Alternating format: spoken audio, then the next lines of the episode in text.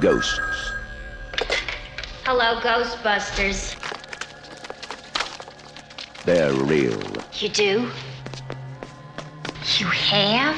They're here. We got one!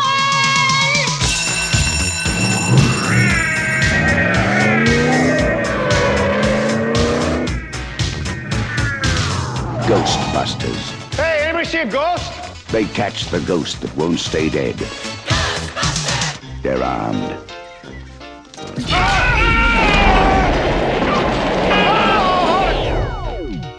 They're dangerous. Try to imagine all life as you know it stopping instantaneously and every molecule in your body exploding at the speed of light. All right, that's bad. Okay. All right, important safety tip. Thanks, Egon. They're professionals. Oh, I'm the chairman of the largest paranormal removal company in America. You see it? They're all that stands between you and the end of the world. The city is headed for a disaster of biblical proportion. Real wrath of God type stuff. Fire and brimstone coming down from the sky. Human sacrifice, dogs and cats living together, mass hysteria. Your girlfriend lives in the corner penthouse of Spook Central. You want this body. Is this a trick question?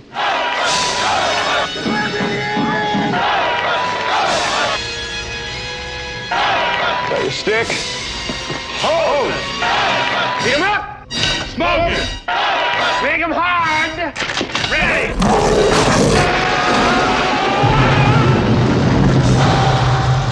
Ghostbusters. Starring Bill Murray, Dan Aykroyd, Sigourney Weaver, Harold Ramis, Rick Moranis. Coming to save the world. Ghostbusters.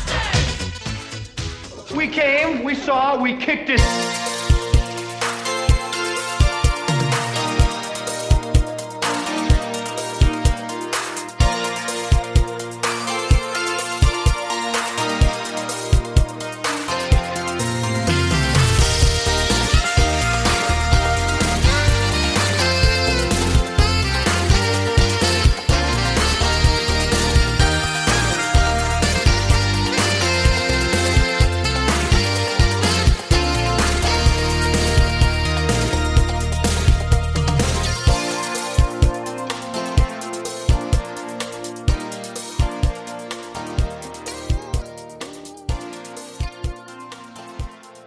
Right, welcome to Ticket Stubs and Cassette Tapes.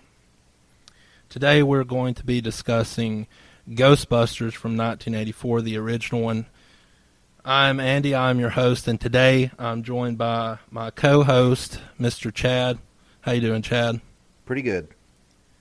All right. Um, so the first thing that uh, I sort of wanted to jump into was um, the second weekend box office results for Ghostbusters Afterlife, and we'll sort of get Chad Chad's thoughts on Ghostbusters Afterlife. We saw it together, um, and you know we'll sort of follow up on that. We did an episode on that last week, but um, you know I think it'll be helpful to get you know somebody else's opinion on the movie and sort of follow up with it here and see how it's doing. Um, in its second weekend, Afterlife made domestically $24 million. That's a 45% drop off uh, from where it came in last weekend. Now, for those of you who you know probably don't know much about box office results, when a movie has its second weekend, you know it, it uh, typically considers anywhere between 50 and 60 percent uh, drop off to be uh, a success. Anything above 60 percent is typically, you know, you sort of get concerned about the movie and its longevity. Anything below uh, 50% is considered a huge win, and with this movie hitting a 45% drop off, that's pretty remarkable. Now, it was, you do have to consider it's Thanksgiving weekend, which I mentioned is, uh, it's a pretty big weekend for movies. but you also have to understand that this movie came up against Encanto, which is a Disney animated film. That movie, I mean, you could probably guess, you know, being produced by Disney, had a 120 million dollar budget, and it basically split the box office on its first weekend with Ghostbusters Afterlife, which was in its second weekend. And you can chalk that up as a huge win for Sony. Um, so much so that I did want to mention you can find in the news, I think um, Variety, I believe, uh, originally published this, but Jason Reitman and Gil Kenan were signed to a production deal with Do- with uh, Sony this week. You know, they they didn't directly say what that was for, but it's pretty easy to determine if you're reading between the lines here where that's going. I did also want to mention some uh, comments that Jason Reitman has made.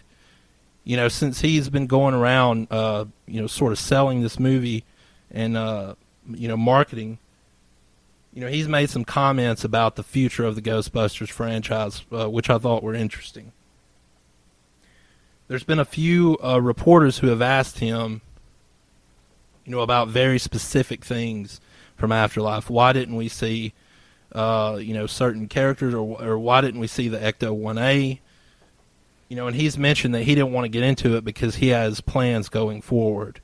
Um, just because you know he made the comment that just because certain things weren't a part of this specific movie, uh, that doesn't mean that they won't be a part of a future movie. So it's pretty exciting if you're a fan. If you liked this movie, uh, to just to know that you know we probably at least may possibly have a future here. Chad, what uh, what do you sort of think about this? I mean, I know that you are somebody that we've spoken before about uh, sequels, and, and you sort of seemed all for it. I mean, what do you think about Ghostbusters Afterlife success, and and maybe you know what that could mean for the future? I'm really excited about it. Um, I've always loved Ghostbusters. Uh, I watched it um, when I was little. I had all the toys. Uh, you know, watched Ghostbusters two, um, the animated series. I thought this this one was uh, a good continuation. I'll say of that first story. Uh, I liked Ghostbusters two, um, but I feel like this was more maturing of that first storyline. Now I, I'll always think that the first one was, you know, the best as always. But uh, I really enjoyed the second one, and I can't wait to see where they where they take um, the characters in the future. Um, one thing that uh, I am curious to see, and I hope they do address, is um, the uh, Egon's daughter. Right, we, she was never mentioned in the first one. So his family was, you know, never mentioned. Um, so I'm curious to see uh, if they explain, uh, you know, where where she was during this time, and uh, just his more of his backstory. So I'm excited for the franchise, and I hope they can continue. And I hope there's a lot of different movies that come out. I would also like to see some uh, some series, some shows, maybe live action series uh, that that delves more into the into the universe. So I'm excited for the future. I think it's going to be great. Yeah, I mean, I I agree with everything you're saying. Um, kind of to what you were pointing to about, um, you know, some of the questions that we have uh, following this movie. Um, you know, when you come out of this movie, I think that most Ghostbusters fans, um, you know, if you it, just by gauging sort of the online uh, opinion right now uh, via Rotten Tomatoes, or you can watch several reviews of this movie by by fans. Uh, I think everybody came out of the theater just a little overwhelmed by the movie and how, you know, good and and a word I used a lot last week was respectful and how respectful and, and sort of exciting this movie was. And I don't think that I don't think that it was just exciting from the point of view of this movie alone. I think it was exciting because you sort of got the idea that this is this is not just you know a bookending a story. This was sort of felt like it was kicking off a new story. Right.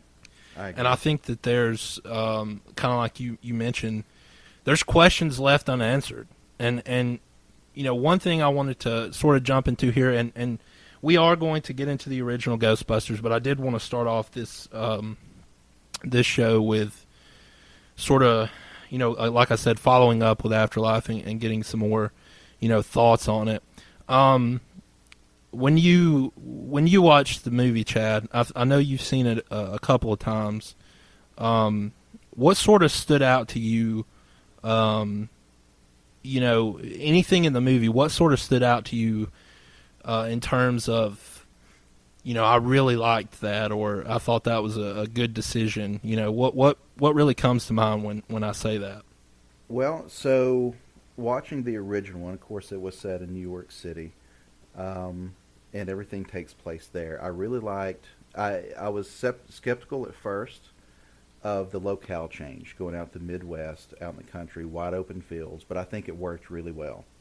Uh, I really enjoyed it, the the small town feel, with the, the complete new uh, cast of characters.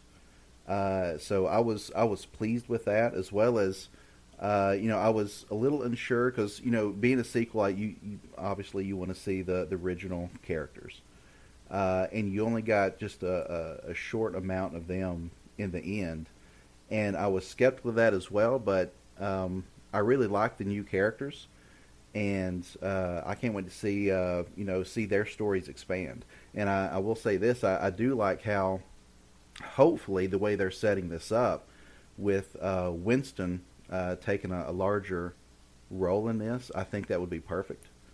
Um, so, yeah, I was uh, pleasantly surprised with the new locale and the new characters, and I think it worked out really well.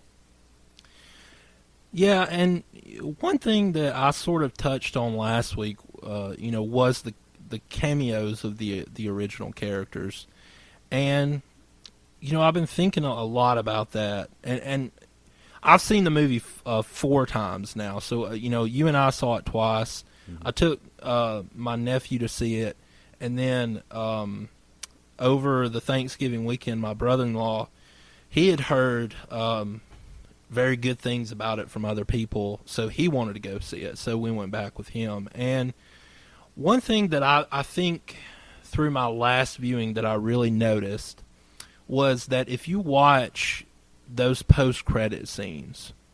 Um, not not so much the very last one with with the firehouse, but uh, the one with uh, Peter and Dana, and then the one with Janine and, and Winston. It it's becoming clear to me that those scenes were shot with the intention of being in the actual movie and not post credits. I think that on the cutting room floor there there's some more of that kind of stuff. And what I think happened was a decision was made somewhere along the way that the impact of the original character showing up at the very end of the movie to sort of save the day that that was sort of a decision that was made because it, it thought I'm sure they thought it would carry more weight. I could be way off, but those two scenes it just feels like those were shot to be in the actual movie. I'm sure we'll see something about it come out. Mm-hmm. um, i've actually heard from other people who have sort of the same theory. Um, so i do think the originals were going to be in this more and then it was just decided it would be a little bit more of an impact for them to come in at the end. Now i will say if they move forward and I, I think you know, at this point, it's pretty easy to assume that they are going to move forward. I mean, you don't sign the two people who wrote this film to a new deal, a new production deal, if you're not, you know, they did that for a reason. Um, so I think they are going to move forward with with uh, at, at, least a sequel, another sequel.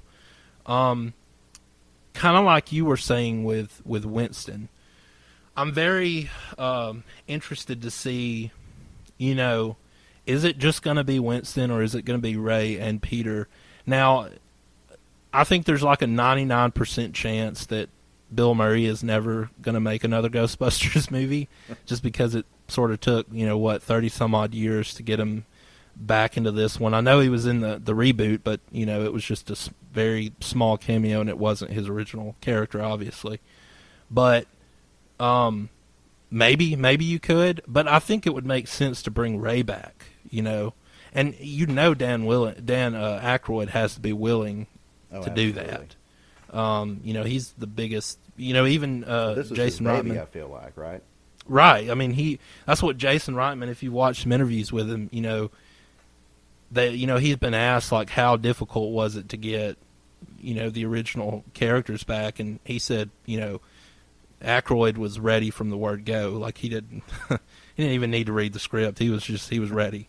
So, uh, I think it would be uh, cool to see see more than just Winston. Even though I think Winston would be you know a good character, especially the way they wrote him in this new movie. I mean, he's he could be not only a a leader of some sorts, but a financier of the Ghostbusters. I mean, it, it was made clear in the post credits that he bought the firehouse back, and you know he he's got the Ecto One back in it. So I mean, he did that for a reason.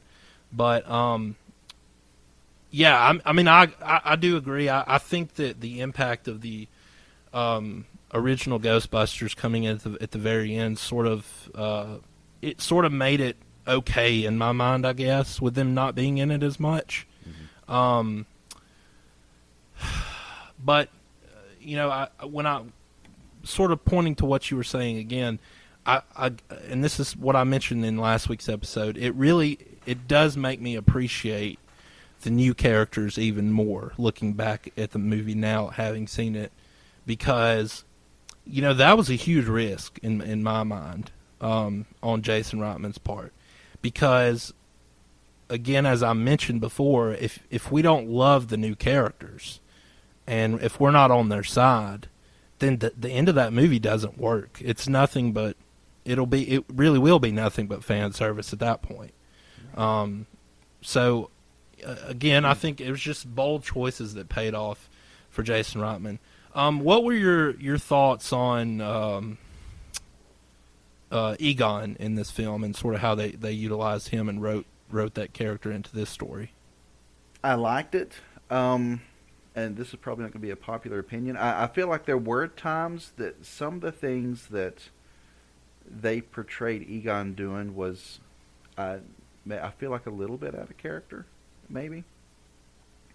Uh, and I love the character Egon, and I love the movie. Um, I feel like he was a little bit more playful, um, I guess, in ghost form than uh, his character in the other movies, where he's very straight laced, straightforward, no nonsense, um, all about the work, all about the science. You're talking like- about when he's in uh, like pure ghost form, right? Like when he's yes. he's just invisible. right. Yeah, I got you. So I felt like there was a few times he was a little bit more playful, um, and I, I felt like that was a little bit out of character, but I, I it didn't bother me. Um, I really liked the way they they wrote his character uh, and uh, his his storyline. Uh, I loved the beginning of the movie um, where it focused on uh, you know what he was doing and um, you know all the things he was building and setting up. Uh, I thought it was great. I thought I felt like that was uh, uh, in character. Uh, I did want to go back to one thing. Uh, you're talking about how you felt like the two after credit scenes uh, were part of the movie, and maybe the original characters would have been in it more. Um, I felt like, um, you know, I I'm I'm the kind of person that I, I if it's a good movie, I enjoy a three four hour movie. That's not going to bother me, but I know not everybody's like that. So I'm sure part of that too was you know that we're clocking in at two hours and four minutes with Afterlife, and I'm sure he didn't want to you know I guess for lack of a better term wear out his welcome with this uh, this this next outing in this movie, so he had to trim it down. And I'll be honest, with all the footage they've got in the movie, I couldn't imagine cutting anything out of that. Right? Right. I felt like everything flowed very well. Everything explained everything well. So, as much as I would want to see more of the original Ghostbusters, um, I couldn't imagine them cutting out any of that story just to fit them in. I feel like uh, it the whole story flowed well. Um, Yeah, yeah, I agree with you. Um, yeah, I mean, um, kind of going back to what you were saying about you know Egon and the and the some of it being a tad bit out of character. I think you said one thing in there that uh, is a good point. Uh, you, you sort of mentioned that it, it didn't really take you out of the movie at all, and I think that's one thing that for me is so important. This isn't, and I want to stress this. You know, I I mentioned that I love this film, and I do. It's not a perfect movie by any stretch of the imagination. It, it's not. Now, it's a very very good movie. Uh, it's, it's a high quality film, especially when you look at a seventy five million dollar budget. I mean, Right. that's a lot of money, but in terms of you know, in terms of a budget for a modern day Hollywood movie, it's really not a lot of money. Um, so it's a very well made movie. There are things given in all this- the effects that they're using in this thing. Right, right. There there are things in this movie that I could have, you know, I would have probably made some different choices. Um, a couple of things that immediately come to mind are um, the uh, the jail scene, and I mentioned this before, but the jail scene, you know, with the, you know, who you gonna call line. It was a li- it, it was fine. It was a little on the nose for me. Um, I think that you know what really made me uh, notice it for sure was the last showing I was in. There was a couple people around me. You heard a couple of groans during that scene. I was like, I was like, yeah, it was it was a little on the nose, and it's the fact that you can see it coming from a mile away. you know, I, so for me, that that didn't bother me. Uh, I thought it was a it was a good joke. Uh, yeah, I mean it's it's it's one of those things that it's uh it's not that's I think that's kind of what I'm saying is that it's not like takes you out of the film. You know, Yeah. it, it's not something that uh is is re- you know, it's just a really bad thing. The other thing I probably that comes to mind that I probably would have done a little differently is when the the keymaster and gatekeeper meet and there's that little patch of dialogue between them. yeah, That it was a little too much. I Um, agree. If, if you remember in the original movie, you know, when when Louis Tully and Dana first meet, you know, up in her apartment as the uh, gatekeeper and the uh, keymaster, you know, he just kicks the door open and says, uh, "I'm the keymaster," and she says, "I'm the gatekeeper," in their normal voices, and then it. I mean, there is there is a little bit of comedy in it, uh, in that scene, but in this one, it was a little. Um, it felt more like a modern day joke, I guess I could say, uh, especially with the over the top, you know, demonic voices. Which, when that was used, uh, just with the mom, you know, with her saying, "There is no uh, mom, there is only Zuul," or with Dana in the original one, that's got like a horror element to it. Yeah. But then all of a sudden, they used it in more of a comedic type element, and uh, not to mention, I just didn't think that that was. You didn't really need that, you know. Um, agree. so that probably for me are you know they're the only two things that really stick out for me.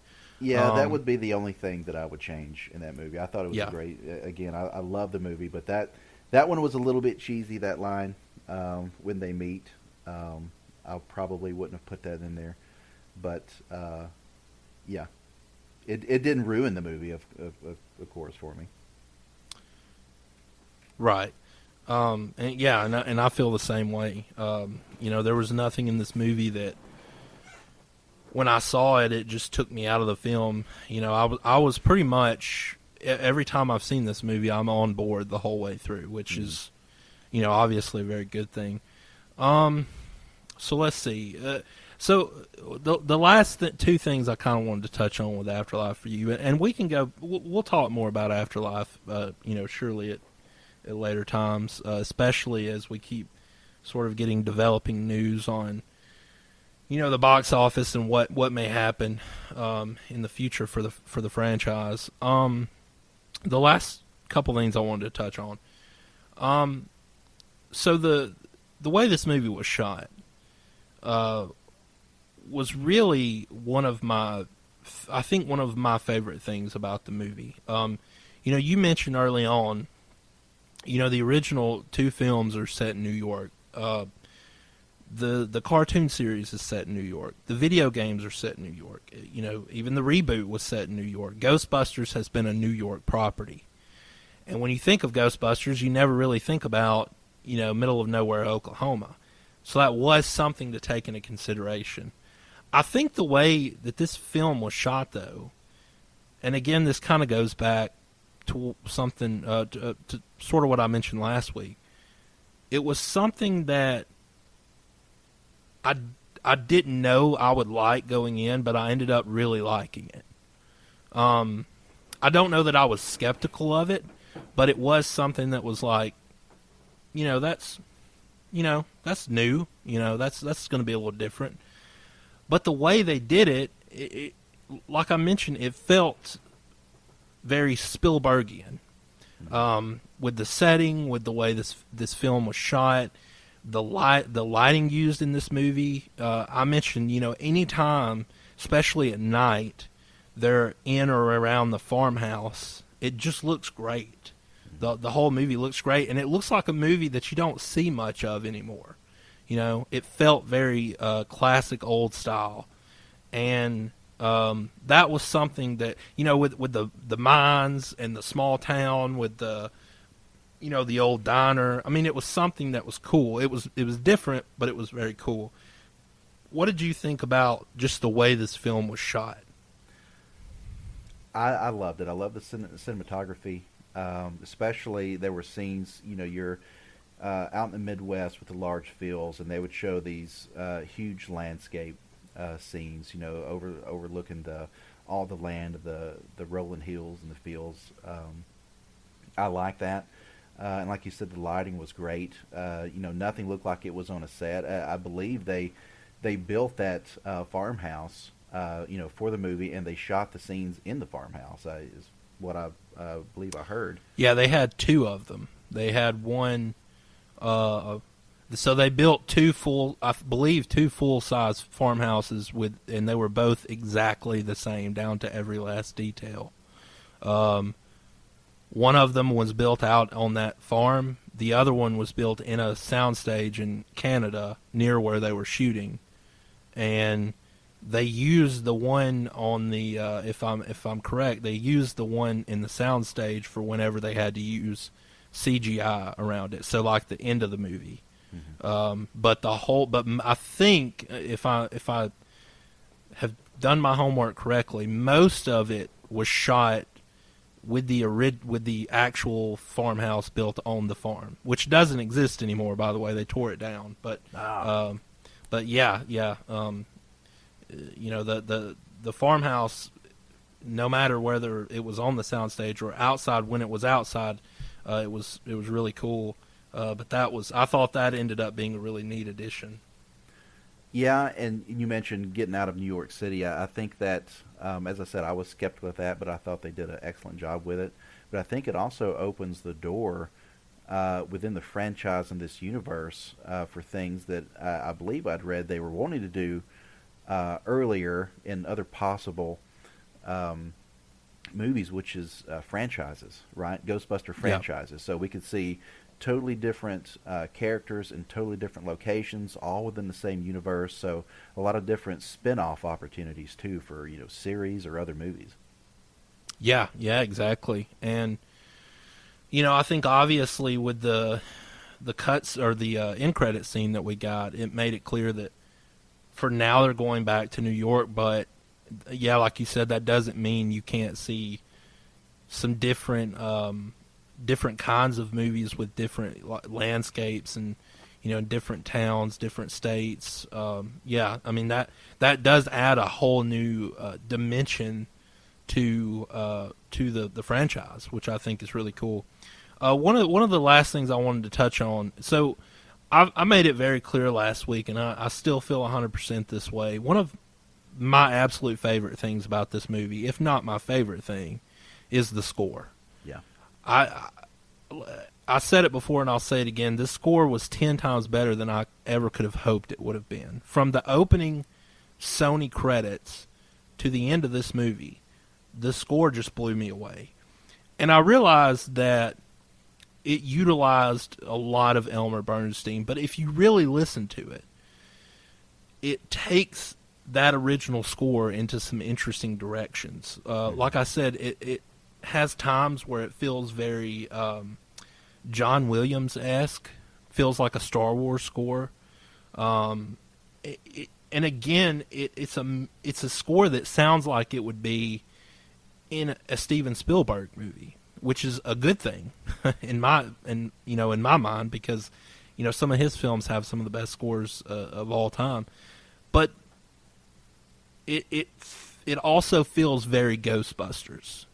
It's different and it's new, but it it really carries that Ghostbusters, uh, you know, sort of uh, swagger to it. It, it, it has, you know, uh, it has, you know, certain sounds to it, and again, the way it moves. And one of the interesting things that I found out this week, so that that one of the first instruments you hear in the score, like in the beginning of the movie, and you, and it's also the first part of the score you hear in the original movie, is that little theremin mm-hmm. that's sort of moving up and down. It's it's not an actual theremin. It's called something else. I forget what it's called, but it's it's similar to a theremin.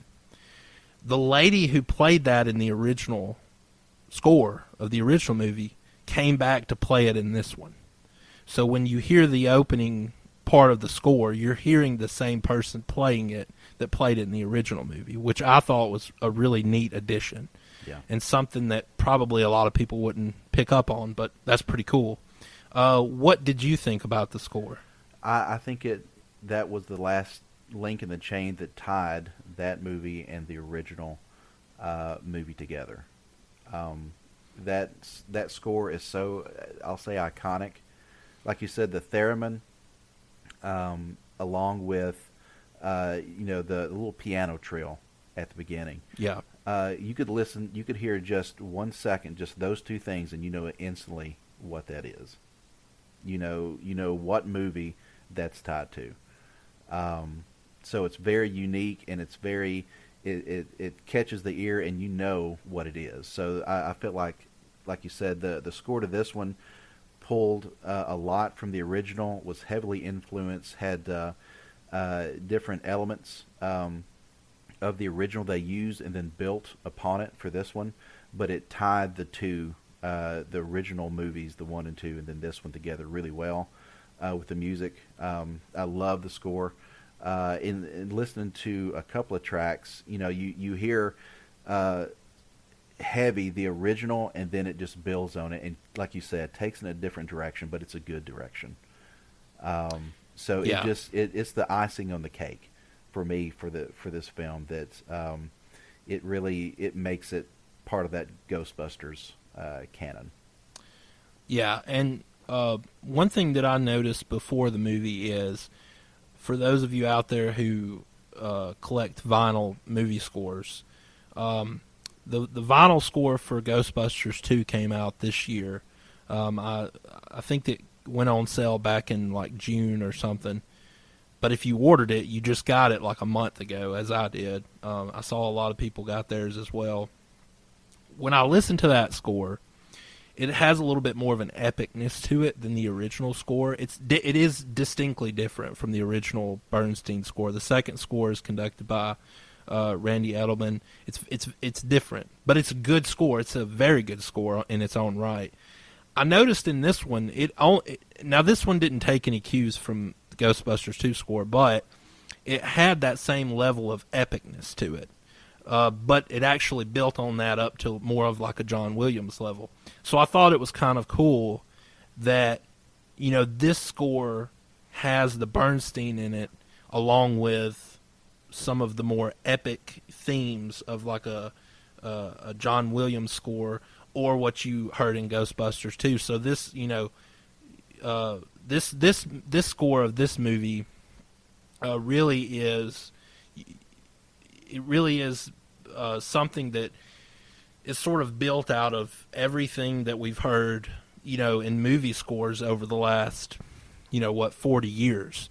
Um, you, have heard a lot of different kind of scores in a lot of different kind of movies, whether it be uh, Star Wars or uh, E.T., Indiana Jones, Jaws, and I felt like this score, you know, it, it really almost took notes from all those kinds of movies with in terms of epicness, but you also nailed the atmosphere, uh, which is, is one thing that I thought that this one did exceptionally well.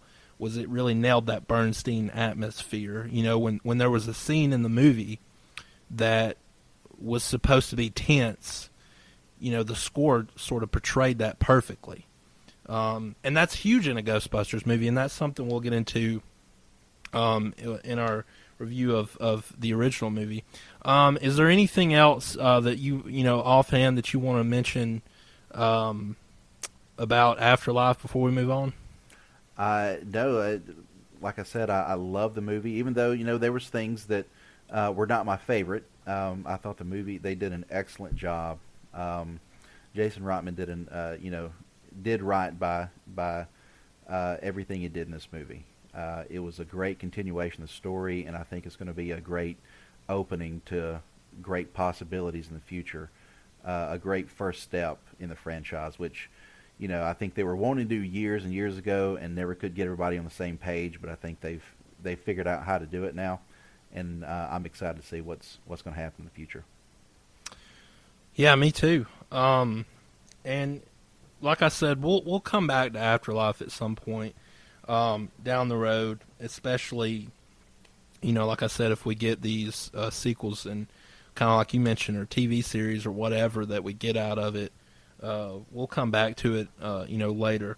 Um, let's move into let's move into the original Ghostbusters uh, here for a second. So, you know, I talked a, a little bit about it um, last week of, of the original movie. I didn't want to get into it too much because I knew that uh, we would be doing this. But you know, I, starting off here with for just myself, the original Ghostbusters, like I said, is is my favorite movie of all time. Um, like I said, Star Wars has always been my favorite franchise, but the original Ghostbusters has always been my favorite movie. It's number one. It's got so many great players in it, uh, from Bill Murray to Dan Aykroyd, Harold Ramis, uh, Rick Moranis, uh, Sigourney Weaver, you know, Ivan Reitman, the director. You know, I love a lot of his work. So this movie was sort of right up my alley, I guess, um, in terms of you know something that you know I really should love, um, and and I do. Um, you know, like I said before, this movie nails the horror and the comedy and the science fiction. Um, you know, I know a lot of people tend to really think that this movie people who you know haven't seen it in a long time or are not really fans tend to think that this movie is just some one-off comedy.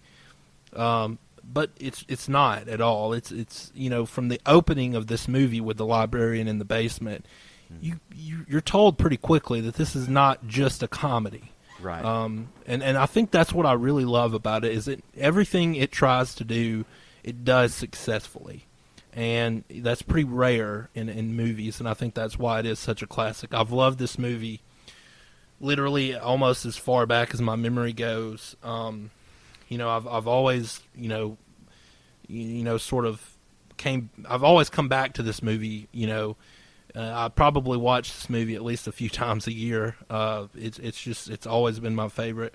Uh, Chad, what you know? I know you sort of opened with your history with Ghostbusters, but sort of you know talk about this movie and uh, why it has stuck with you uh, for as long as it has. Yeah, I mean the, the, original one that is that is definitely that's my childhood. Um, I remember uh, I had a VHS copy that I, I, wore out. I think I think I still have it somewhere. Watching it over and over, just it just loved it. Um, you know, and like you said, it's it's not really. I mean, it, it's there's funny parts in it, and it's funny, and there's comedians who are the stars. But it, it, I, I don't believe it was written um, with the primary focus of being a comedy. Uh, I think what it started out as, you know, Dan Aykroyd, and he has a.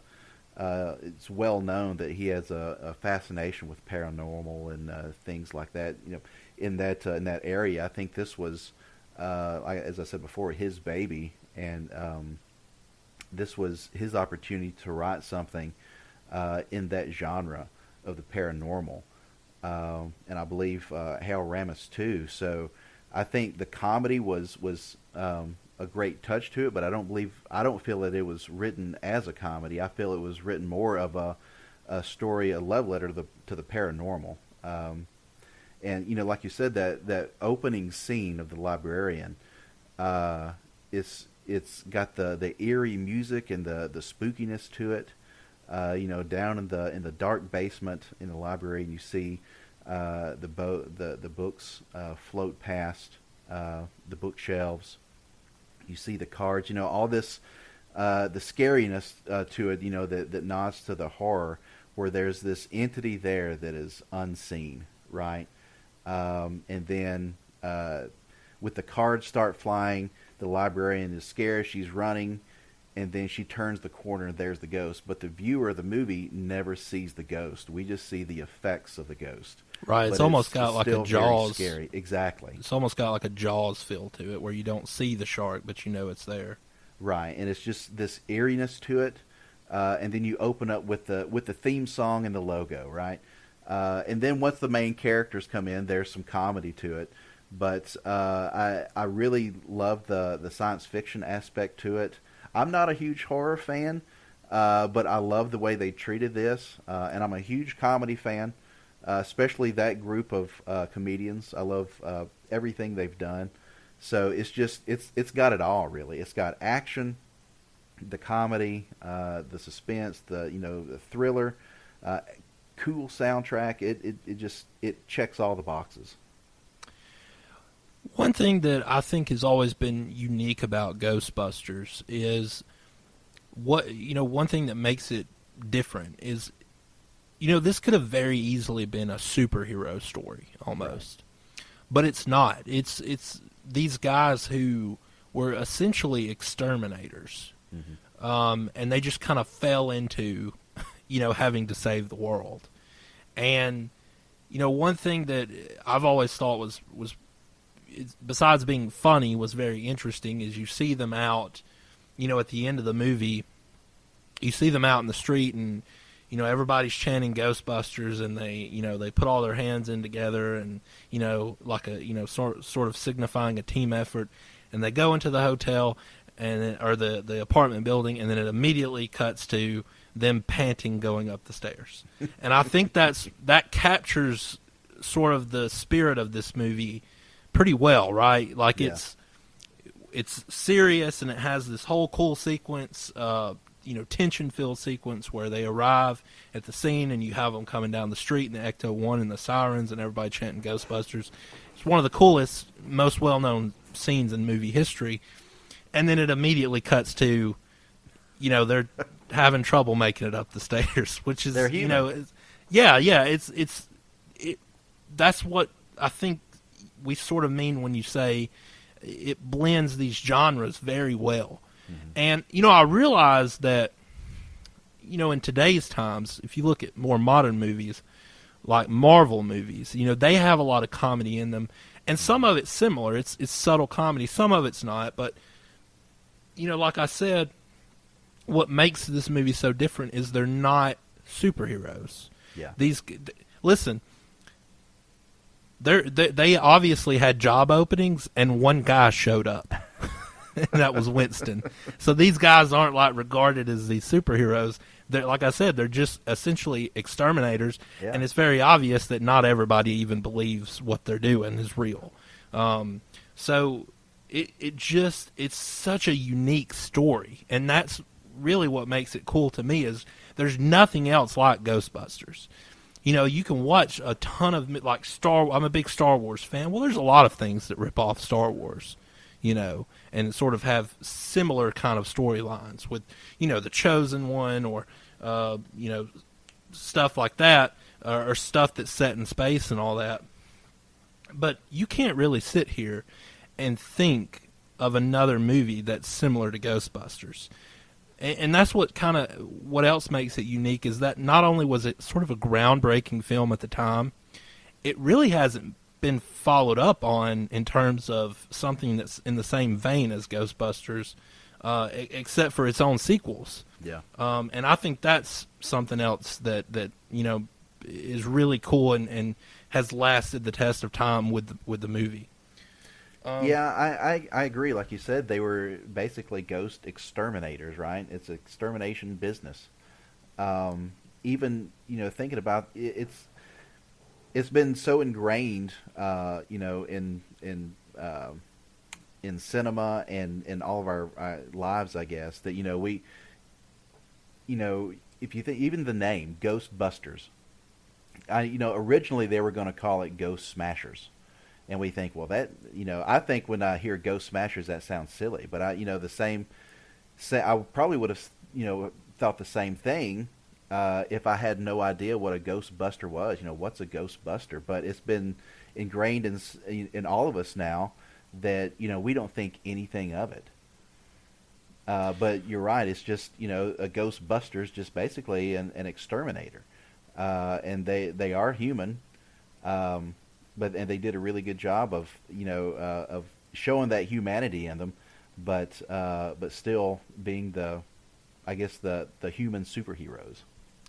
Right, and and one thing I want to clarify, I realize there was a Ghostbusters before this Ghostbusters in in the seventies, but and you you'll have to excuse my ignorance. I don't know a, a lot about that show. Uh, I know a little bit more about the cartoon but uh, the cartoon version of that show. But uh, one thing I do know is that was it was very different than this iteration of Ghostbusters. Right? It was it was a little more comedy slapstick comedy based.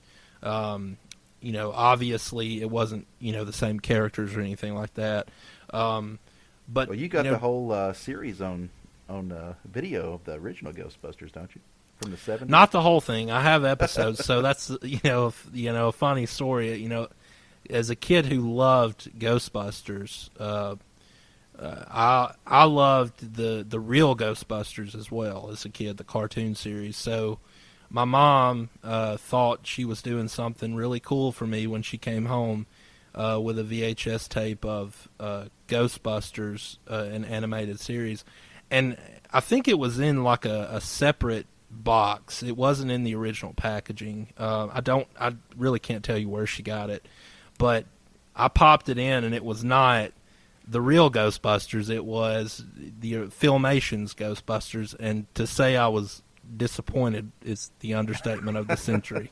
I was actually pretty upset. I was like, "Is this a prequel? I mean, what's going on here? I don't. I don't know who these people are. The music's different." Uh, there's a monkey for some reason. I don't know. Um, but you know, a lot of people. Uh, something I've learned. A lot of people look back on that show pretty favorably. Apparently, people liked that show, and it had a, a, a good toy line. Uh, I think I've read uh, that that a lot of collectors have the the toys from that series as well. Um, you know, I, like I said, you'll have to excuse my ignorance. I don't know a ton about it other than literally just like the two episodes I had on a VHS tape when I was a kid. Um, but when I say that there's nothing like the Ghostbusters from 1984, you know, obviously it's different. The the that first iteration of Ghostbusters uh, from the 70s, you know, the similarity is really only in, in name only. Um, you know, the the 1984 movie is just it, it stands on its own, and um, and and like I said, the most amazing thing about that is that movie came out in 1984, and all these years later, you know, there's still nothing, uh, you know, original that is similar to that kind that movie. It was like I said, it was like lightning in a bottle. It was, mm-hmm. you know, they really captured something there and it's never been recreated, and and I think that that's really cool. You know. Yeah. Um.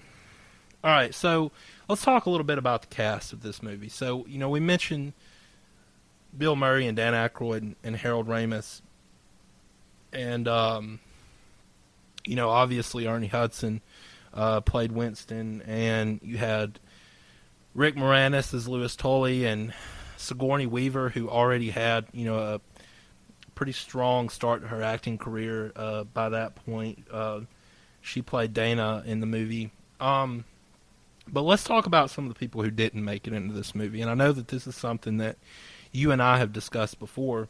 Um, So originally, some names that were supposed to be in this movie were uh, John Belushi, uh, and I believe we can just start there because I believe Dan Aykroyd originally wrote the the, the treatment for this film was originally just he and uh, John Belushi in the lead roles, uh, similar to you know Blues Brothers, um, and then obviously Belushi passed away while Dan Aykroyd was writing the movie, so that never came to fruition.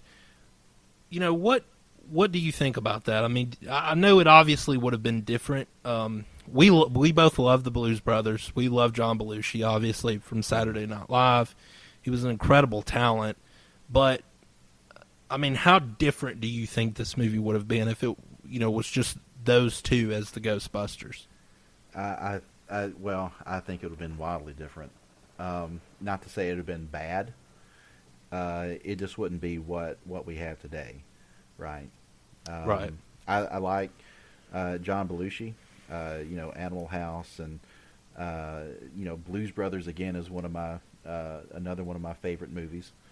Uh, but it definitely would have been different. He would have brought a different um, aura to the to the whole to the whole film, I believe, uh, because you know he different personalities, you know, than than Bill Murray or um, Hal Ramis. Um, it, it just would have been completely different. I feel like uh, even some of the other characters that uh, you know that I've read that um, Aykroyd was was uh, trying to to uh, incorporate in the movie. I've, I've also heard uh, Richard Pryor Yeah, that uh, he was wanting him to play a, a you know a Ghostbuster. I think that would have been uh, you know again completely different movie than than than what we've got uh, today. Uh, you know all the the folks that uh, that I've read that he was wanting to incorporate are, are huge comedians, which uh, I think that uh, you know they they still use comedians in the in the the one in the final cut. You know with uh, Ramis and uh, of course he's not playing a, a comedic role in this one. He's playing the straight man, which I think he found out. Uh, I'd read something where he saw that you know he wanted to be uh, the funny one in a lot of different roles, but I think he he saw that uh, he did better as a straight man, and he played this one perfectly. Um, so it, it would have been different. Um, not to say it was bad, but we would just been we would have had uh, a wildly different end product. Yeah. Oh, for sure. Um, you know, you sort of mentioned Richard Pryor. I mean, uh, Eddie Murray was originally supposed to play the Venkman character before Bill Murray came on. Um, and you know, Eddie Murray's a funny guy. I mean, I think that when you really, when I think of Eddie Murray, I think about how he pretty much carried Saturday Night Live through the '80s, and how you know he's pretty much the biggest reason why that that franchise survived Oh, uh, that that decade. Um, so he's obviously a huge talent and funny and a huge movie star. He's been in so many movies, um, so many hilarious movies. But specifically with with that character of Venkman, I just I have a hard time believing you would have ever, even with Belushi or whoever, I, I have a hard time believing you would have ever topped what Bill Murray brought to that role. Yeah. And what he still brings to that role, what he brought to that role in the second movie, what he brought to that role in Afterlife, even, you know, having a small role there. I mean, the way that he plays off that character with his, you know, uh, you know, his use of subtle comedy, Yeah. um, you know, the way he improvises, um, you know, it's hard to imagine this franchise without him specifically. Now, Dan Aykroyd and and Harold Ramis especially, uh, it's hard to imagine it without them. But with Bill Murray, the way that he, uh, you know, sort of used his role, uh, you know, to sort of be the the, the uh, comedic relief, uh, but in a subtle way, not over the top way. It's it's really hard to imagine this ever working as well as it did without him. Yeah. Um, it, again, they, they just have uh, different comedic styles. Um, Bill Murray and, and Eddie Murphy, they you know, I, I feel like Eddie Murphy, his brand of comedy, he is star of the show, right? Right. He's, he's going to be loud, um, and uh, just uh, kind of in your face, and he's going to be, you know, the attention getter. Where, like you said, Bill Murray is going to, he's got that subtle comedy, the the sarcasm, uh, the one-liners, uh, you know, uh, it, again, which I, I feel like uh, is similar to Paul Rudd, which made him a perfect choice for Grooberson in Afterlife. But uh, Bill Murray's brand of comedy, I think, fits this perfectly within a, a I guess, a team setting.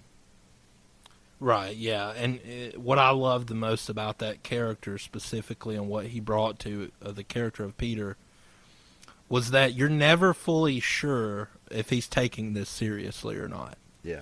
You know, he makes it evident um, in the scene with when he first meets um, Walter Peck. You know, he he he mentions that he has a, P, a PhDs in parapsychology and psychology, but when you know at the beginning of the movie when him and Ray are walking into the library, you know he's talking about you guys have been investigating everything. You know what have you actually seen? So it's funny that he has invested his career into parapsychology, but you really don't even know if he believes this stuff. Right. He's a Uh, skeptic, is the way Yeah, he or or when he's uh, when he first goes to Dana's apartment and he's just screwing around for all intents and purposes. You know, when when she asks him, uh, you know, if that uh, that sniffer thing that he's using, if it if it if he's using it correctly, and he's like, I you know, I think so. You know, I mean, that's just what he brings to that character. It- it's when he's on screen, you're focused on every word that's coming out of his mouth, and that's pretty hard for an actor to do, to to really get you to be glued to them when they're on screen, and yeah, it's it's it's really difficult to imagine.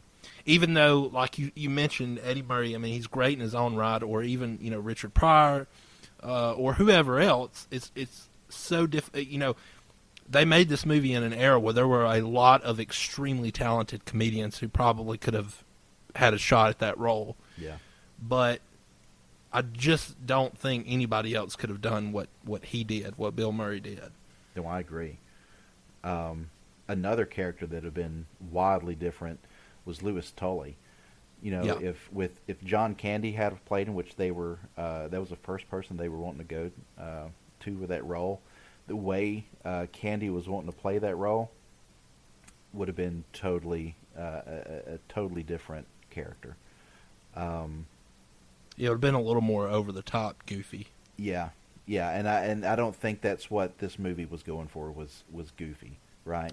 Right, Uh, and uh, for those of you who don't know, I mean, John Candy wanted to play the character with a German accent and like a couple of dogs that he always had. Uh, it was just it was t- totally different from the the Louis Tully character you got from uh, Rick Moranis. Yeah, yeah. You know, it with uh, uh, Rick Moranis's nerdy accountant. I mean, that was that was just perfect. I, I don't Yeah. think he, you know, anybody, no one else could have played that role like he did. Yeah. Uh, just his his little quip. You know, he did have a lot of funny lines. Uh, just his quips, for like, uh, you know, maybe I've got a milk bone. Yeah. when the when the demon dog was chasing him up against the the restaurant, it was. I mean, he couldn't have played that any any more perfect. Right, and he he's he's goofy, but it's a, it's a different. It's less over the top. Yeah. Um, it's it's just different. Um, you know, the continuous running gag about you know his con- he's con- constantly locked out of his own apartment, uh, which is you know. F- you know, sort of funny because he is the keymaster at the end of the film, but he's constantly locked out of his own apartment. Um, you know, when they have the uh, the he has the party in his apartment and um, and he um, uh, is talking about you know uh, I'm I'm throwing this whole party as a tax write off. That's why I invited clients instead of friends. I mean, and when he plays uh, the keymaster, I mean, he, it's a great switch, right? Because he's still got that goofiness to him, but now he's rattling off like this, you know, Sumerian lore, Yeah. Uh, talking about Gozer and all that. It's it really it's perfect, and he and that character, even though he's not a Ghostbuster, and he's really not one of the leading men in this movie, you know, him, especially as the Keymaster, is so synonymous with Ghostbusters, right? Mm-hmm. You see that image of him with the, you know, the the bowl on his head, and Egon, you know, question him, and him, you know, spouting off all this stuff about, you know, Gozer, and uh, there, there's just he brings a lot to this movie, um, that yeah, probably would have been different had it been John Candy. And listen, it's it's pretty well known that or if you've you know ever uh, watched Ivan Reitman talk about this, um, you know one of the the biggest reasons that John Candy ended up not being in this film as well um, was because he just didn't understand the script. He didn't he didn't really get it uh, yeah. the same way that everybody else was getting it, and I think that that was another uh, bold move on Ivan Reitman's part to sort of go back to the because uh, if you uh, if you watch uh, interviews uh, when they storyboarded this movie, they did it with John Candy as the Louis Tully character. That's how sure they were that he was going to be in the movie. Right. So it was a pretty big risk letting him walk away and going after somebody else like Rick Moranis. But yeah, it worked perfectly. Like I said, he is so synonymous with Ghostbusters. Yeah. And I know that there's a lot of people disappointed that he wasn't, you know, in the new one. Um, you know, for those of you who don't know, you know, Rick Moranis retired from acting, you know, some 25 years ago, and has really never came back. Um, but it's yeah, it's hard to imagine that first movie uh, again working as well as it did without him specifically playing that character. Yeah, uh, and you know, going back to how he, you know, his choices um, of how he portrayed the character of Louis Tully, just the the nerdy accountant, um, really fit well with when he was uh, possessed by the the demon dog and turned into Vinz Clortho. Right, that was two opposite types of uh, personalities. I mean, you know, when he's running, when he's already uh, possessed and he's running through the city and he comes up on the horse, right? And he's trying to talk to the horse and the uh, the horse and carriage, and then the the driver's like, "Hey, you you know, you talk to me," you know, and he growled. Uh, Vinz growled at him and his eyes turned red. That's you know that uh, that type of personality would be nothing that you know what um, Louis Tully would do, right? I feel like Louis Tully is a little bit more weaker, uh, more cowardly, where Vinz is a little bit more stronger uh, and he he pulled both of those uh, personalities off well within the same movie. So it's believable. It makes it more believable that he was possessed and he's a totally different person now. Yeah, yeah, and and uh, again, he the way he pr- chose to portray uh, both the Louis character and the Keymaster character, like you said, it it's it worked. Where again, kind of like in Afterlife, it could have easily not worked, mm-hmm. and then you would have huge portions of the movie that um, that just didn't work very well. Um, the character of Dana, you know, I've always found her character interesting because she um, she is this, you know, she's a single uh, woman who obviously is introduced to the Ghostbusters through uh, her apartment and and you know having the the incident where you know the the eggs start frying themselves on the counter and she opens her fridge and sees you know Zuul. Um, I think one of the best things about Ghostbusters is the relationship between her and Peter, mm-hmm. because you learn a lot about his character through her, and it's really a testament I think to her that she was more of a theater actor, whereas Aykroyd was more of a comedian. And the way that they played off of each other, uh, I think, is really a big testament to not just the characters and how they were written, but also the actors that portrayed them. She, um, you know, she again, she's somebody who is synonymous with Ghostbusters, mm-hmm. um, and and she she played the role extremely well again, at this point, she had been in Alien. I'm not sure if the, the sequel to Alien had come out yet, or do you know that if it had? I I'm not positive. Okay. Um, yeah, I don't know if the sequel had come out, but I know she was in Alien. uh, at, at this point, and some other movies as well, I think. But um, so she she was already an established sort of lead character at that point.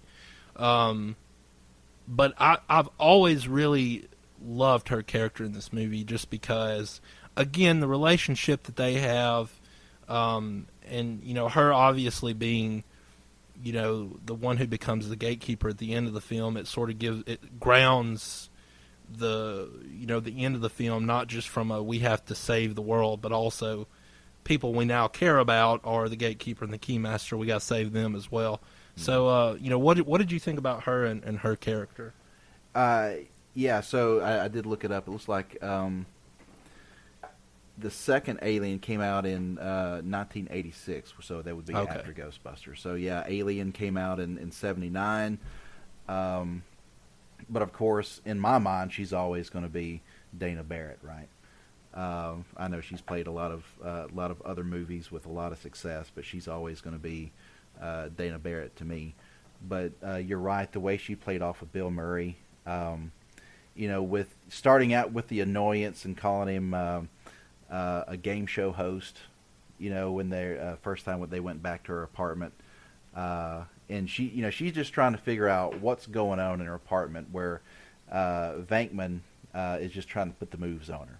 So, and you can tell that he doesn't, you know, like again, still skeptical but and I, am sure she can she can kind of tell that because even when the in the interview uh, back at the firehouse, uh, you know, uh, they throw out you know different things, and she's like, "Well, I don't believe in any of those things," and Bame's like, "Well, I don't either."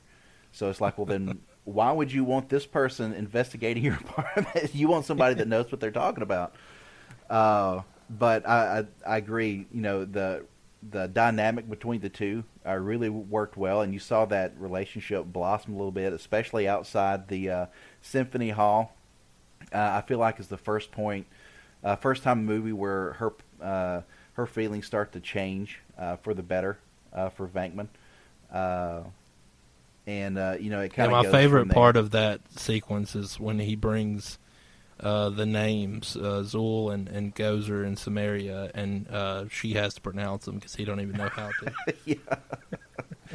and uh, her her uh, her friend there, you know, I you don't know if it's uh, if it's a, a, boyfriend or friend or what, but uh, Venkman didn't care. He uh, he laid it on him like he would anybody else. Uh, said he's a you know you you're still a little pale though. yeah. yeah.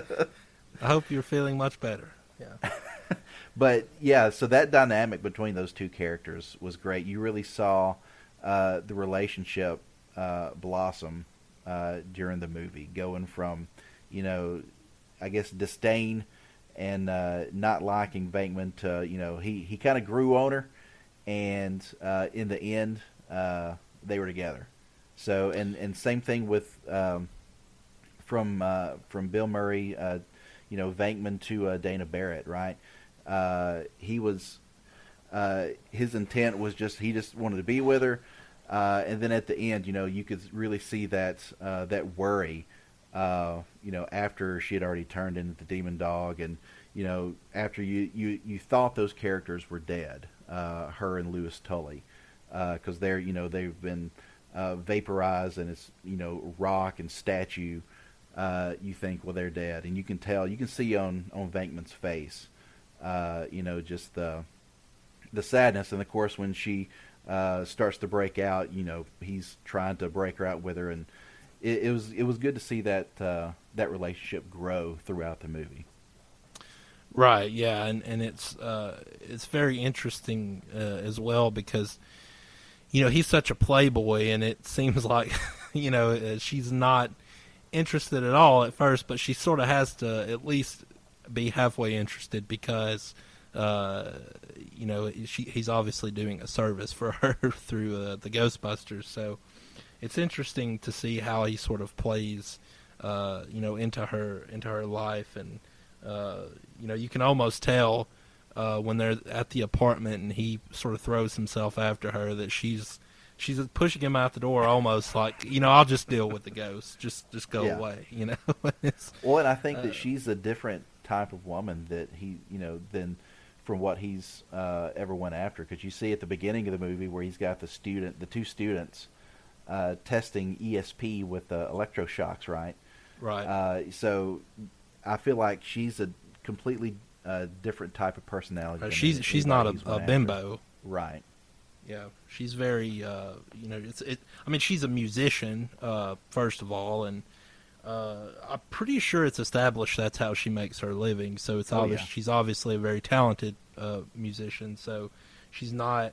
I feel like Venkman goes after the easy easy girls, and she's not that at all. She's you know sort of a you know a very smart woman, and uh, and and it's almost like she's a challenge for him. And and it's not in a. Um, I want to make it clear. It's not in like a you know, he's stalking this woman sort of way. It's obvious that she likes him in some capacity. You know, there's a charm to him. Uh, again, that's something that if they wouldn't have gotten that right, it, it wouldn't have worked, but it, it did. Um, and, and again, I think you just have to chalk that up, not just to the writing of the characters, but to the actors who, who portrayed them. Yeah. And, you know, also, when they brought Sigourney Weaver in, this is on record, you know, Ivan Reitman has said this. They didn't have the ending of the movie yet. They didn't know what it was going to be. They had no idea that there was going to be, you know, they knew that they had a gatekeeper and a keymaster, but they didn't know that these two people were actually going to turn into the dogs and become those characters. That was actually her idea. So, as well as, you know, portraying this character, she actually brought some creativity to the story, uh, which is pretty cool. Uh, you know, a pretty cool fun fact about her as well.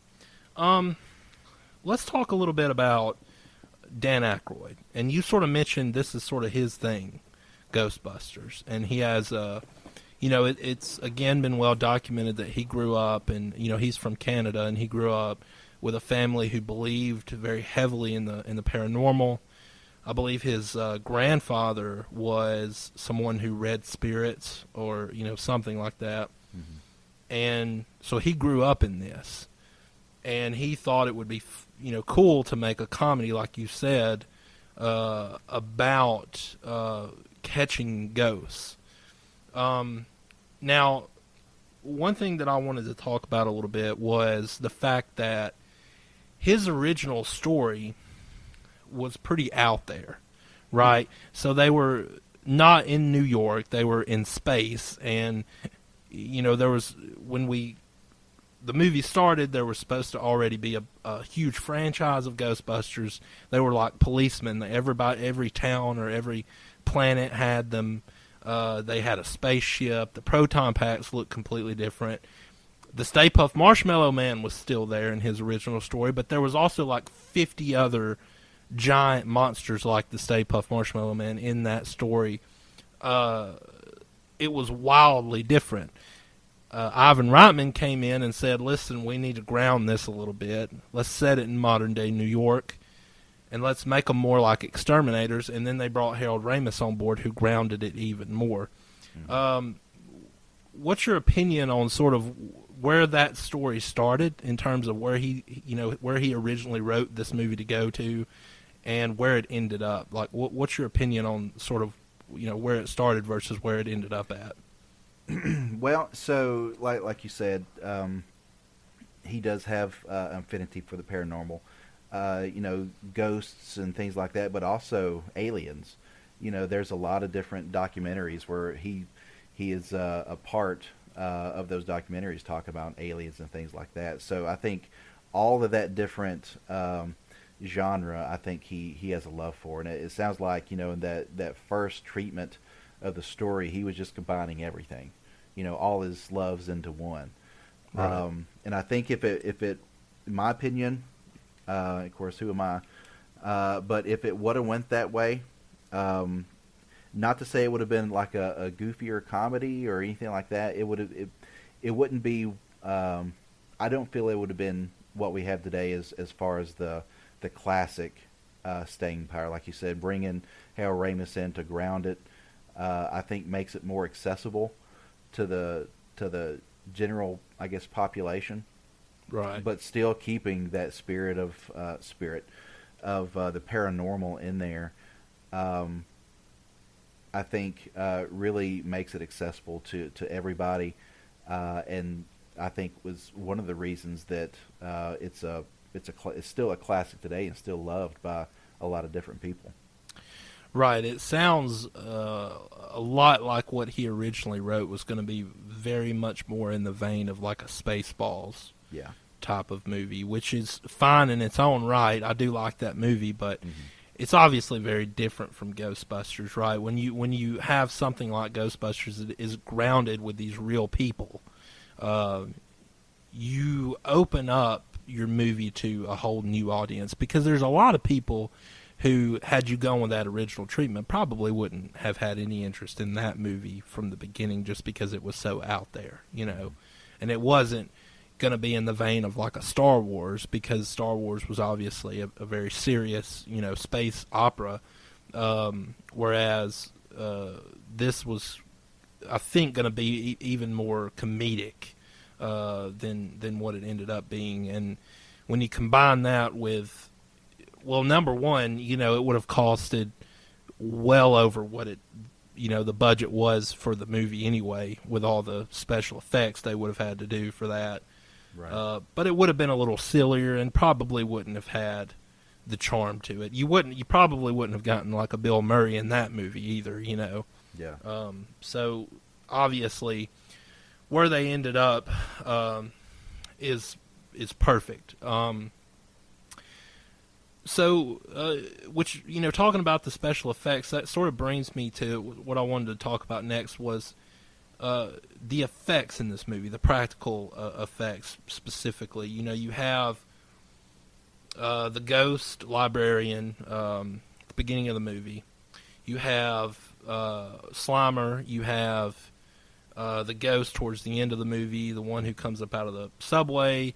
Uh, the the skeleton driving the taxi cab. You have um, the terror dogs. You have go- uh, well Gozer's. You know, it's I guess it is an effect. You know, the way the actor is is in makeup. Um, and you have the Stay Puft Marshmallow Man. Now, one thing that I think is really cool about this movie is, for the most part, how well those effects hold up. Right. Um, and sort of give me your opinion on that and, and how important you think that is to the longevity of this movie and why people still, you know, really are uh, sort of being introduced to it and, and why, you know, people still love that part of it. Right. I mean the the practical effects really give it a some realism, right? Uh, you know they, they did have effects like the you know the the the stream from the proton packs, obviously. Right. Uh, you know, great Which effects. look, in my opinion, those even look great, even though it's not obviously practical. Oh, absolutely. I mean, they for that for that era, they they looked amazing. You know, there there were some instances where the the special there. Well, I'll say there's one instance uh, to me. There was only one where the the effects could have been a little bit better, and that's where the uh, the the demon dog was chasing Louis Tully out of the uh, the apartment for that split second. Uh, you know, it, it does look a little bit. Um, you know, it is It's claymation. effect. Yeah, basically, Yeah. yeah. You and you could tell it, but Yeah. everything else, you know, from when he uh, opened the door and there's the demon dog to where it's, you know, it's uh, uh, at, it's caught up with him at the uh, at the restaurant to the proton packs to uh, Stay Puft walking through the city. Everything just, I mean, to me looks flawless. The the rest of it looks flawless, and it just it adds that immersion to it, that realism that uh, you know a lot of times even now in in, uh, in more modern movies they use CGI and it just it, it Yeah. completely breaks that immersion that you can tell it's computer generated you can tell it's not real where these are real you know they're they're puppets and they're models but they're real they're real puppets and models right so Right. it really brings that immersion differently than what a computer generated effect is going to bring because you know as resolutions get better and cameras get better and graphics get better you know at the time um, after this movie when they did start incorporating CGI uh, at the time it looked great but now looking at it as that uh, that technology is advanced you can definitely tell it's like oh wow this really looks bad uh, Right. where you know that's attributed to uh, advancements in technology and uh, computers and computer speeds, things like that, and graphics. Where the practical effects, you can't get any better than that because that's that's a real tangible model. Right. Uh, that's that's something real that they're working with, and I think that's what adds to the longevity. Is it, it you know it, it is a real object that uh, they're interacting with. Right, and the the two instances that I always sort of gush about when, when it comes to effects in this in this movie are the librarian ghost and Stay Puft. Mm-hmm. Now that librarian ghost, I will stand by this. I'll die on this hill. Is the best looking ghost in a movie ever. I mean that it looks real. I mean, obviously The first you know- part, or when she turns, well, like the when she's just sitting there and you have that, reading the book. Yeah, and, and reading the book that looks spectacular oh yeah, to this day. And I know that they had the actress uh, really there, dressed up, and they had some sort of effect going over the camera or the film to sort of make it look like that. But that is, I mean, that you just don't see that kind of stuff anymore, right? Everything's CGI now, yeah. and so the one thing I wanted to refrain from, you know, talking about was the, the the Ghostbusters reboot. But the one thing I will say is in that movie, all the ghosts in the in the 2016 reboot, it looked like something out of like the the early 2000s like Scooby Doo movies. Mm-hmm. You know, it looked like Yeah, it was produced by. Nickelodeon or something. You know, it, it just they didn't look very good. It you know, it just didn't look incredibly it didn't have a realism to it to me. It looked computer generated. And you compare that to this movie which was made decades before that. It's really um, it's amazing and and you know Richard uh, Edlund is the sort of the the head guy for effects on this movie. Now he worked on Star Wars, he worked on Empire Strikes Back, he worked on Raiders of the Lost Ark. He was a huge, you know, name at the time. Um, and they had to create their own special effects team because really at the time the only you know company that existed for that was ILM and they were working on um I want to say one of the Indiana Jones movies at the time or, or, or some Spielberg movie. So they couldn't do it. So they had to basically create their own effects house for this movie. But the other one I wanted to talk about was Stay Puft because, you know, that's a guy in a suit, mm-hmm. and, and that's cool. And that's not really what I, I wanted to talk about. It was more or less the fact that they recreated that street and you know Central Park and the buildings in miniature form. Uh, it, it, and it had to be the exact scale for him to walk through. And you know, you you see him stepping on the cars. You see the uh, you see the, the, the water shooting up from the spout, which is actually uh, sand, but it looks so real Yeah. uh, still to this day. And and you know, again, they use techniques in that that you just don't see uh, in movies anymore. And and I think that's that's pretty cool. But um, yeah, those two specifically are, are ones that always stand out to me. Yeah, and I, I agree. Like you said, they they don't use those a lot anymore, and I, I think that's a shame. I, I I personally prefer the practical effects uh, versus the computer generated ones. Um, I know there's some things that's going to be easier, or sometimes you just have to do with computer generated, but uh, it to me the practical just looks better, um, Right. and especially for longevity. Um, it's just going it's going to hold up better. And they use practical effects in the in Afterlife in the new movie, uh, the same way with you know with the new Star Wars uh, uh, trilogy. They use they went back to uh, practical effects where they were using a lot of CGI in the prequels. You know they went back to the practical effects of the original uh, with the with that newest trilogy, uh, and I, to me they look better. Um, and you know that's that's the most important part. You know, it's you're trying to create that immersion with these effects, and uh, the practical effects is what what does it every time for me. Right. You you've got to keep that uh, sense of realism and practicality to it that uh, CGI just doesn't deliver uh, a lot of the times. Um, but yeah, the effects for this movie, for the most part, hold up pretty well. Um, So uh, let's talk about the the story of this movie. So for me, uh, and I sort of talked about this earlier, the one thing that really makes this stand out beyond just being some one-off comedy from you know 35 40 years ago is the fact that it had a story that was very interesting so you had obviously they, they their first customer was Dana who sort of introduced them to Zuul which led them to discovering about Gozer and then they discover about you know Ivo Shandor and the fact that you know he built Dana Barrett's apartment out of uh, you know selenium. Uh, he was an architect, and he built it as basically uh, a portal that would open this gate to this dimension and bring Gozer out, and she was supposed to bring about the end of the world. Um, and obviously you had the gatekeeper and the keymaster.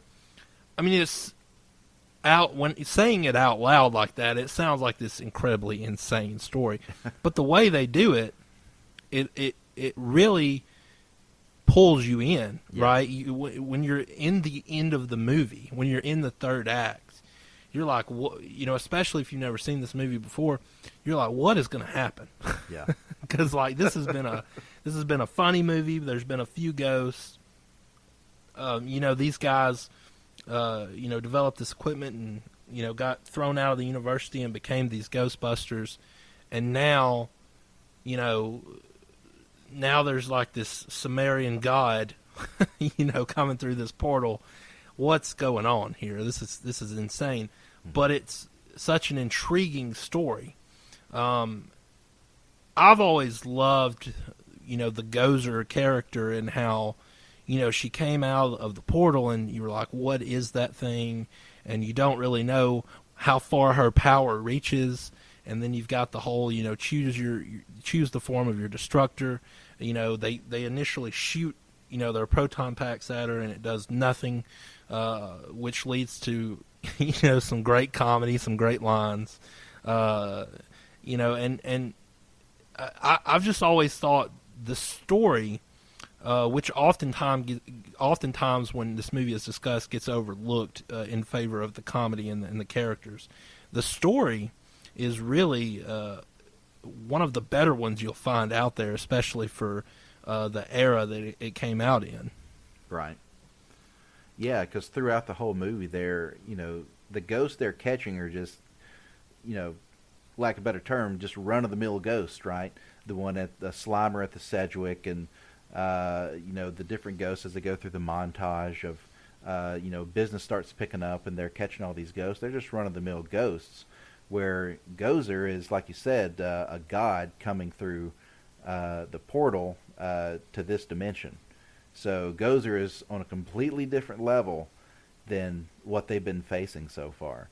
Uh, that's why you know with you, you notice that at one point when they're coming up, uh, you know, at the top of the building to to meet Gozer, um, uh, Ray has a trap and he puts it down. He puts it down there on that uh, that flat Yeah. slab because a trap's not gonna a simple trap like that's not gonna hold what they're about to face like they have been using in these other run of the mill ghosts. So this is completely uh, a different uh, entity that they're about to face. Uh, so much for that they do have to cross the streams and do what uh, you know would be very bad. Uh, they had to take that chance, and that's the only way that they're going to be able to, I guess, vanquish uh, what they're up against. But like you said, the the complete storyline of going through all the different ghosts and, and, and building up the business uh, and support throughout the city, and then at the end, here's the the big bad of, of Gozer, a god coming through, uh, and they're the only ones that's uh, going to be able to stop it. You know, they have the meeting with the mayor, and uh, he tells them, you know, for Peck, you know, get him out of here. You know, the Ghostbusters are the only ones that's going to be able to to save the day. Uh, so it's it's a great story that, that starts out and just uh, small and, and builds up and builds up to that big climactic moment at the end, uh, where they're the they're the true heroes, even though they're a little winded when they get to the top of the stairs, uh, but uh, they they pull it off. Yeah, and and what I always thought was funny about that is, you know, they tell the mayor, you know, or uh, Venkman specifically tells the mayor, you know, if we can't stop this thing, you know, you, uh, Lenny, will have saved the lives of millions of voters. Now they go up on top of that building, uh, having no clue as to how they're going to, you know, stop Gozer, right? So their their plan is we're going to shoot at her with these proton packs, and if that doesn't work, there's really not a plan B. And uh, and and it's so funny because you know, like you mentioned, you know, Spengler said, "I have a very radical idea. We'll cross the streams." And you know, Venkman's like, you know, "Excuse me, God, you said crossing the streams was bad," and and it's like, you know, they didn't have a plan. Yeah, funny. I mean, look they're- at look at Venkman. His plan was get her, Ray. yeah, like just, it was just we're gonna shoot shoot these uh, these proton streams at her, and, and if that doesn't work, you know, th- that's pretty much all we got. um, but then the Stay Puft Marshmallow Man is what's is what's so funny to me because obviously it's just a funny gag, you know, because of you know uh, Ray thought of something innocent from his childhood, something that could could never ever hurt them, uh, Mr. Stay Puft. Um, one of the funniest lines, and I've said this to you before in this movie, that often I think gets overlooked, is actually spoken by Egon when when when Venkman says, "Well, you know, Ray's gone bye bye, Egon. What have you got left?" And he says, "You know, sorry, Venkman." Uh, I'm terrified beyond the capacity for rational thought. I mean, it's so funny because he has been the straight man uh, Yeah. the whole movie. In fact, Harold Ramis actually said he made an active decision never to smile as the character of Egon. You know, he wanted Egon to be a very analytical guy, and and you see that throughout the movie. You know, he's always one step ahead of everybody else. He's always thinking about the science behind what is going on or the analytics. But to see him say that, you know, it really gives you this sense of oh, they're screwed. You know, they they don't have any plan here for this. Um, and again, when Stay Puft gets close enough, they just shoot their proton streams because that's all they know how to do Yeah, that's all they can do. and and so uh, again just the way the story plays out and i don't know how much of it was improvised you know but it, the way it plays out is so is so perfect um so yeah i, I love you know the story and, and the character of gozer and how you know she or, or he you know obviously it's just an it um how you know it comes about and and plays into the story um we talked about the score in Afterlife, but this is the original. This is Elmer Bernstein. You know what he brought to this. I can't imagine this movie working at all. Well, I mean, it would have worked obviously, but not working to the level it did. I mean, you think about the opening scene with the librarian in the basement, and like you mentioned, how it starts off and it's so you know, it's so it's got this ambiance of like a, a mo- like a modern day horror movie of its time, Right. with with the lighting and the score. Then you kick into uh, the the theme song, and then you get the elements of the comedy score. But this whole movie goes back and forth between the comedy score and okay, now we're hunting a ghost. Now it's getting a little more of that ambiance to it, and that you know a little more of that horror science fiction thriller kind of vibe to it. You know, what do you think about you know his score and the impact that had on uh, the final film here? there there were so many facets to that score, um, and I do like you know there you know there's a difference between a soundtrack and a score. Uh, Right. there were some songs, some great songs um in that movie, but that's but the score uh, really sets the tone for every event that happens throughout the movie. There's so many dimensions to the score. You know, you've got the like you said in the library, the eeriness, the scariness. You know that that brings up, uh, you know, uh, the horror aspect that you know adds so much um, to that scene to make it even more scary. Just the eeriness of it. To you know parts throughout the city where it's just uh, you know that main theme with the bouncy piano. Just uh, it it always makes me. It sounds silly, but it makes me think of New York. It's uh, bouncy. It's it's uh, happy go lucky. It's it it just uh, it's a fun uh, little tune. and then at the end when they're driving up to uh, to the apartment to to save the day, they're playing "Save the Day," right? Um, right, saving the, the, day. Alessi and- brothers.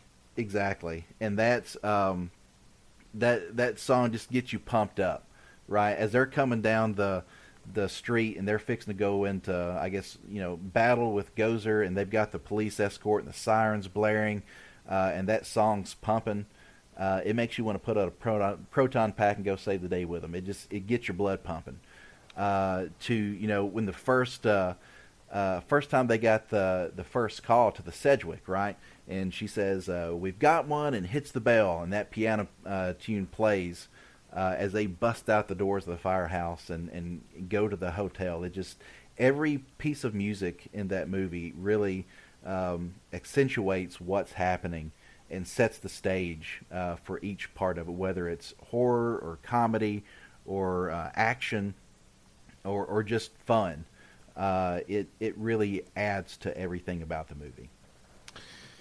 All right, so let's sort of start uh, wrapping up here. Let's get um, give me your your favorite. Uh, what's your favorite sequence of the movie? Like what Oh, when you th- when you think of this movie, you know what's the what favorite scene, favorite line, favorite sequence of events? Like what what immediately do you think of as like the the thing that stands out to you the most that you love love about about it?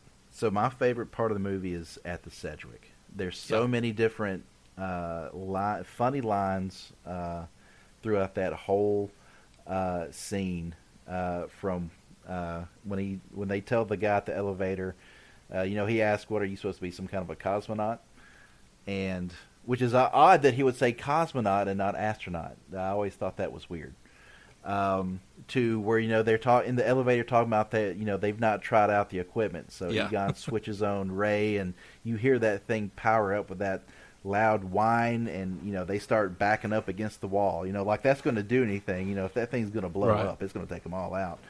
Uh, to you know, they get in the hallway and uh, they hear something, turn around and blast the packs, and it's the cleaning lady, and they just blast the heck out of that uh, that cleaning cart. to uh, you know when they actually catch Slimer and uh, Egon, you know, first time he uses it or second time he uses it, he just can't control it and he stops and he's like, "Nice shooting, Tex." From uh, Yeah. there's so many great lines uh, throughout that whole sequence. Uh, that to me is that's that's my favorite part. Yeah, so you you actually stole mine. So that mine is the mine is the exact same. So I've always, you know, it, it's hilarious to me when you know they establish that they haven't even tested this equipment, and you know he says switch me on, and Egon switches him on, and then immediately and very subtly starts moving out from behind him because he's like, I don't, I have no idea what this is gonna do and then they shoot at the cleaning lady and she's like what are you what are you doing? And and uh, you know they say sorry we thought you were somebody else. But my favorite one of my favorite lines from the whole movie is you know they say we should split up and you know peter says you know it's a good idea we'll do more damage that way. And it's so quick and it's so subtle but it's just so it, it that that one line really sums up his character Yeah, exactly. they're in a very, very serious situation. They have nuclear accelerators attached to their back. There's a ghost there uh, that people have seen. This guy has studied his whole career for this sort of thing. They've invested all of their resources into this business. And if they don't get this first bust right, they may not have a business anymore. And he could not be more nonchalant about it. It's just like, yeah, we'll we'll do more damage that way. Or the fact that when Slimer he sees him and he picks up his radio and you know he says, "Come in, Ray," and you know he's like he's an ugly little spud and he's like, "I think he can hear you, Ray." and then Slimer comes at him, and it's always been hilarious to me that Venkman ne- Venkman never once considered taking that neutrona wand and shooting Yeah. at the ghost. he just stands there. He just stands there and lets it slime him. Um, yeah, that whole sequence. It, it really is the whole Sedgewick sequence. Really, from the moment that Janine hits that bell and you know the music kicks in and they get you see the Ecto one all souped out for the first time. You hear the siren for the first time. That that siren that is so you know, it's so Distinct. familiar. Yeah, yeah, so distinct and familiar. And the songs playing, and they get to the Sedgewick, and they bust in the door, and you know, he's like, "Hey, has anybody seen a ghost?" I mean, that whole thing is perfect. But another one I will I will point out since you sort of mentioned that one, uh, you know, I, it, I- it's probably cheating to say the th- you know the third act, the ending of the movie, but really, uh, you know what? I'll just skip that one. I'll say another one that I've always loved is the the montage of Yeah. when they're getting really ramping up into business. And you know, it's a very it's an '80s montage. You don't see those anymore. Uh, with the original theme song playing, and you're seeing all these news articles and Larry King, and it, you know that's always been really cool to me. Uh, just seeing that montage, and it's a perfect way to, uh, you know, show you how their business is growing without taking up a lot of time as Yeah. well. So it contributes to the pacing of the film, which is I thought always thought was really cool. Um, so I'm not huge on uh, ratings of films. You know, to me, uh, you know, you, you either like a film or you don't. You know, I love this film, and I know you do too. Um, but you know, f- as far as ratings, this would be a movie to to me that I would have to say is in that very um, it's in that uh, very rare group of movies that I can honestly say I think this is a ten out of a ten. Yeah, uh, this movie is legendary. This movie, uh, it it while it has aged in some areas, it, it really is a timeless film for the most part. Um, you know, there are kids today who are still getting introduced to this movie and to this franchise, and one of the great things about Afterlife and what Jason Reitman did is I think there are more people being introduced to this this movie and this franchise. Um, it's you know from the time at least since I was four years old, uh, it's been my favorite movie, and I can honestly say, uh, you know, now as a grown man, it's still my favorite movie of all time. Uh, what what are your your thoughts on that? No, I agree. Um, there's not one part of the movie that I would have done differently. Uh, you know, every bit of it just was was great. Um, the comedy, the action, the music, uh, the cinematography.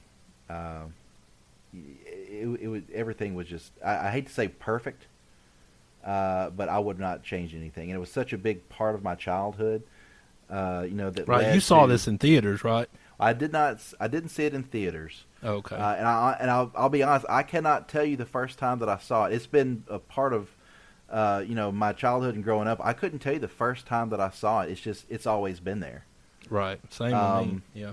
and that led to you know the animated series, the Real Ghostbusters, uh, of which as we're talking here, here on my desk as a grown man, I've got the uh, the uh, original uh, Egon um, on my desk here that I had when I was a kid.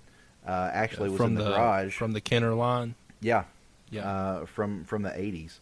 Uh, that my my mom had saved my toys, so I've I've got this one. I've got Peter. I've got the Ecto One, the Firehouse. Found all that, so I've got Egon here on my desk. Uh, it was just such a, a big part of my childhood, uh, and it's it's never left me. Even you know watching those movies now, I, I feel like a kid. It takes me back to when I was a kid. Uh, that nostalgia, um, and now with the new movie, uh, and hopefully the you know more movies coming out, it you know it it it's just going to continue that feeling.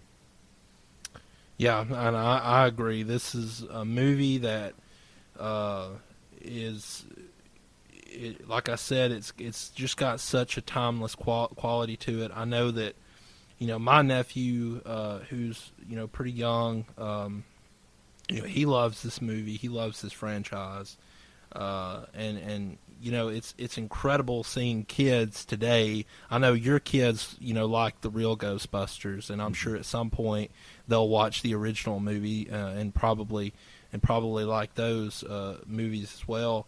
Um, you know, it, it's it's just so rare nowadays to see something like that. This this movie to me is a lot like something like Star Wars or Jurassic Park or ET. I mean, it's it's just got such a you know, or Indiana Jones. It's just got such a, a lasting quality to it. It's got a charm to it that is very hard to replicate. Uh, again, amazing talent in it, uh, an amazing story. Uh, the people who were in this movie contributed to the writing of this movie, which you don't see a lot. Um, and, and so, you know, there's a reason why I think that Ghostbusters is is such a well known property. And and like I said, it's it's one of those rare movies where you have to almost say ten out of ten, uh, which is what I would consider this movie. Uh, before we get out of here, is there anything else uh, anything else about this movie uh, that you you want to add to the end? No, I mean I, I I think we've said it all. Um, it's it's just a it's a great movie. It's a it's a classic. Uh, I think it's it's going to live on, especially with the new movies. It's going to allow it to live on. But even without those, uh, you know, even without uh, the reboot and Afterlife, uh, even I think even without Ghostbusters two, I think uh, the first one would just it, it'll always be a classic. Yeah, absolutely. All right, guys. Uh, this has been ticket stubs and cassette tapes. On the next episode, we're going to take a look at Ghostbusters 2. Really excited about that, and and sort of uh, wrapping up this this franchise, and you know, moving forward, like we talked about, moving forward and looking forward to uh, newer installments, and, and sort of what this franchise can continue to bring.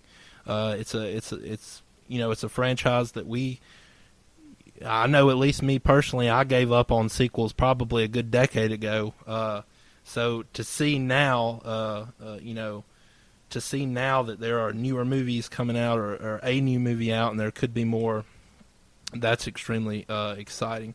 So uh, we're looking forward to that. I'm Andy. I'm your host. I am uh, here with Chad. it's been fun. We'll see you guys on the next on the next episode. Thank you and have a good one.